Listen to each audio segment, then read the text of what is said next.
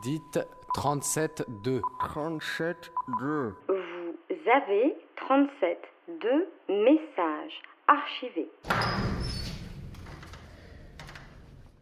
Quatre mois de vacances en fait. J'ai jamais bu autant dans ma vie.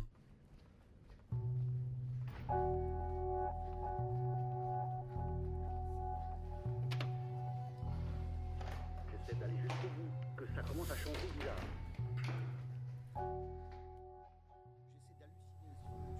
D'halluciner le sens. Aujourd'hui, dans 37 ans, vous entendrez à faire frasser les papiers glacés de ces vieux albums photos pour vous raconter les souvenirs du jeune homme qu'il a été. Vous entendrez la révolte qui gronde, les manifestations réprimées et les idéaux d'un jeune étudiant turc durant l'été 68 à Ankara. Vous n'entendrez pas parler de la Turquie d'aujourd'hui et des dérives du régime d'Erdogan. Aujourd'hui, vous ne serez pas non plus bercé par les récits habituels de ce fameux été 68 qui est devenu un symbole de l'histoire française.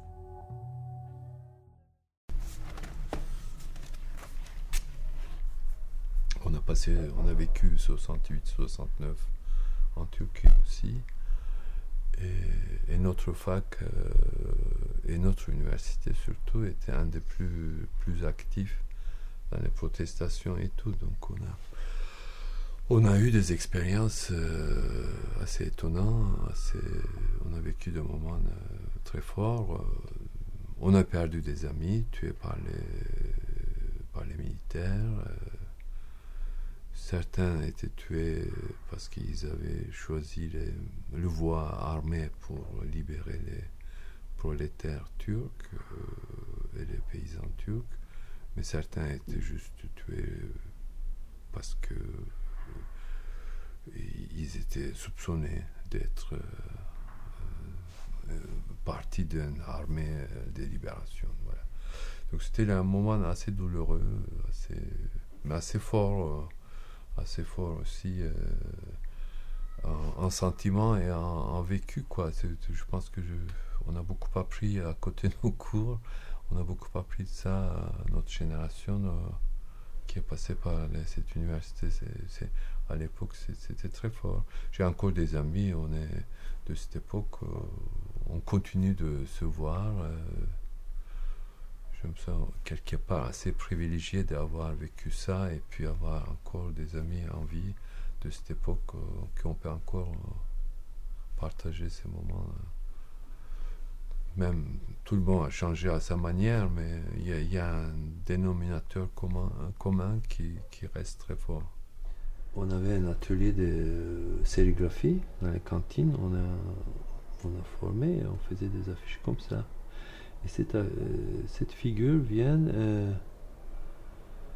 d'un euh, d'un film sud-américain qui est un cinémathèque à montrer. J'ai l'histoire de ça quelque part. Ça, c'est comment on faisait les affiches à l'époque. Hein, c'est sérigraphie, ça.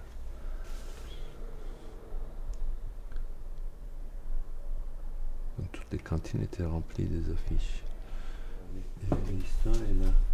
En fait, c'était un film fait à 64. C'est un paysan en Amérique. euh, euh,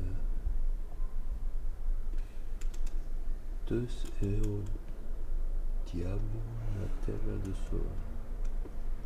C'est un film brésilien. Et puis ça, c'est les, photos d'un carré de ce film. Et cette mouvance pris par euh, je pas qui, ça devient presque anonyme, ça devient ça. Il a tourné l'autre côté, on a rajouté un poignet la main, mais les, le visage et tout, ça est devenu un. Au-dessus, c'est mon université, ça est devenu le symbole de cette, cette année-là, les affiches euh, des mouvances euh, étudiants jeunes euh, révolutionnaires.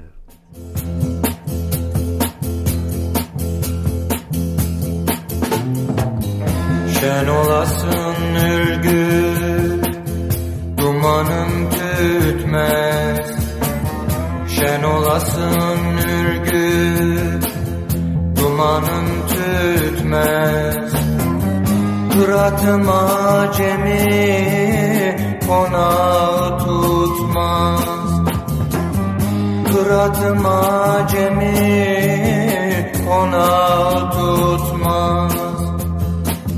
Oğlun da pek küçük Yerini tutmaz pek küçük yerini tutmaz. Cemalım cemalım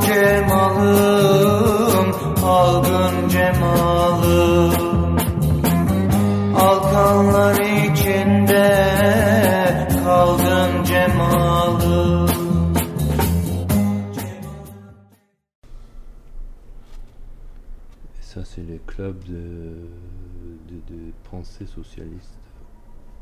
Au-dessus, c'est le nom de l'université, Middle East Technical University en turc.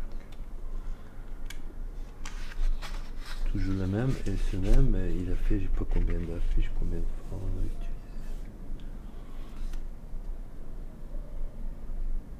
Ça, c'est un bureau dans l'époque, euh, dans les dortoirs, dans mon université. Partout, il y a ces affiches. Des fois, il y a plusieurs. Des fois, il y a toutes seules.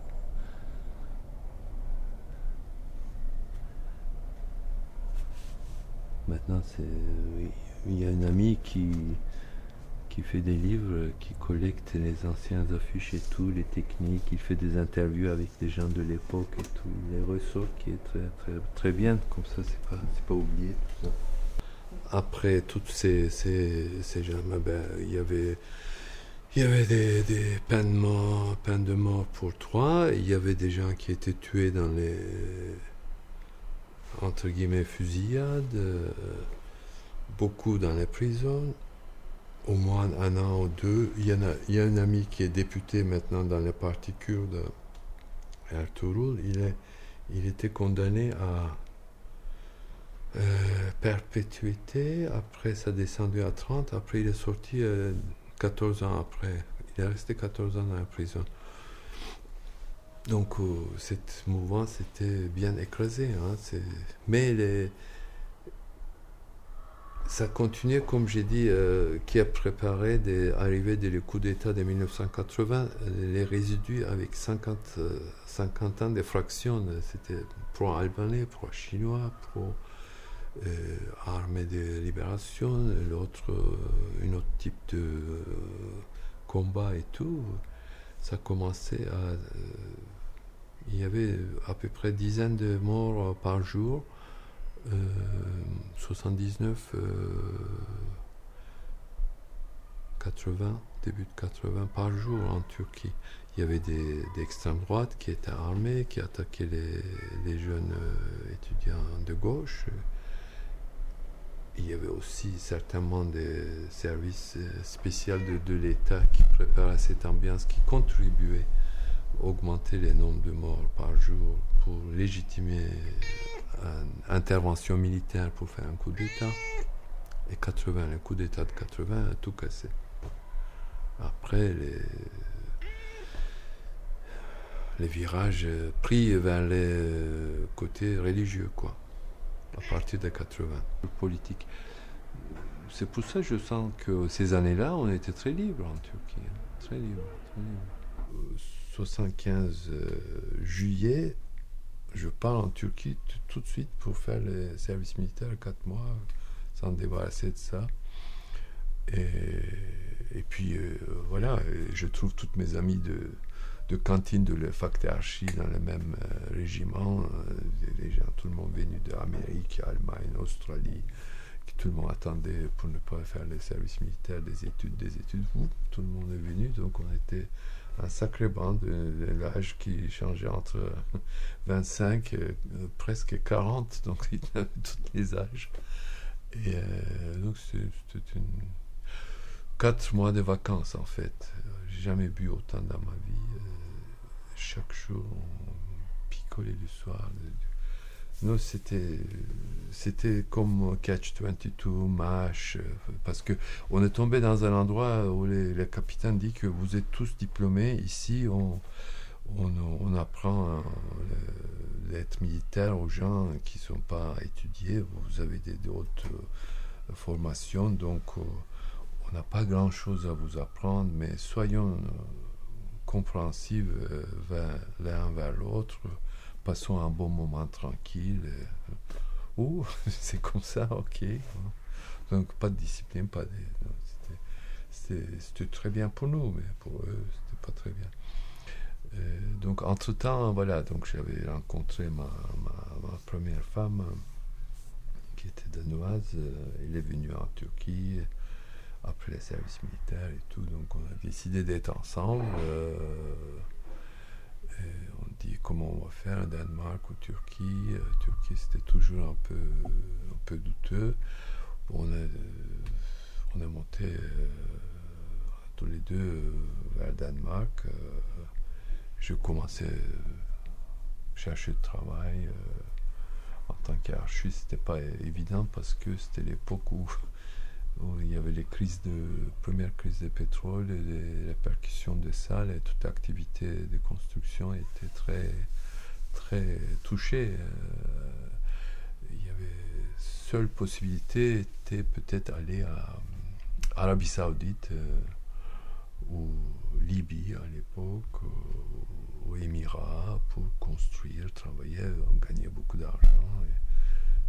Pas beaucoup plu parce que je dis mais je quittais la Turquie venir à Danemark, qu'est-ce que je veux foutre dans un pays où on peut même pas boire, on peut pas rencontrer des femmes. euh, tout se passe dans un club fermé d'étrangers. Ça m'a pas beaucoup plu, même, même beaucoup d'argent. Bon, à l'époque, l'argent n'était pas très important euh, pour notre génération. Donc on dit on va faire autrement. Je trouve autre chose ici. Je change de métier. Je, je travaillais dans les usines en tant que dans une usine de câbles. Après, j'ai travaillé dans la construction en tant qu'ouvrier.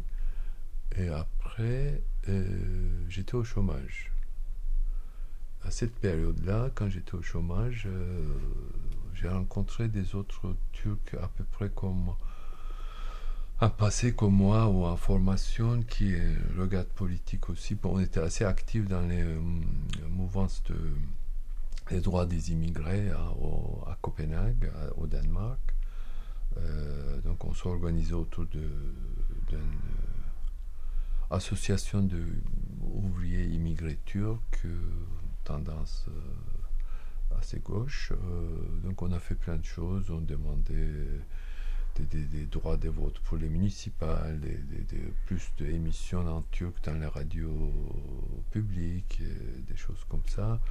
Des, fêtes pour, gagner l'argent. Pour le 1er mai, on vendait des petites boulettes euh, turques pour amener l'argent dans l'association et tout. Bon, finalement, ils ont augmenté les, les, les émissions euh, en turc dans les radios publiques. euh, donc, ils avaient. Euh, on était contents. Et puis, un des messieurs qui, qui, travaillait là, un vieux, vieux qui était là des années 60, il est parti en, retraite. Donc, euh, il y avait un poste euh, libre euh, à la radio. Je me suis dit, mais pourquoi pas? Je, Comme je suis architecte, je peux tout faire. Je sais, je sais histoire, sociologie, tout ça, tout ça. J'y vais, je, je, je postulais, et puis je, je, passais les tests. Donc, j'ai eu le poste. Donc, j'ai resté deux ans euh, euh, en, tant que. euh, je faisais les news, plus euh, un programme de magazine plutôt avec culturel, soit avec un artiste turc, musicien turc, des choses comme ça. Venez de réécouter Affaires dans 37.2, un portrait réalisé par Lauriane. Réécoutez-nous sur radiocampusparis.org et sur les réseaux sociaux.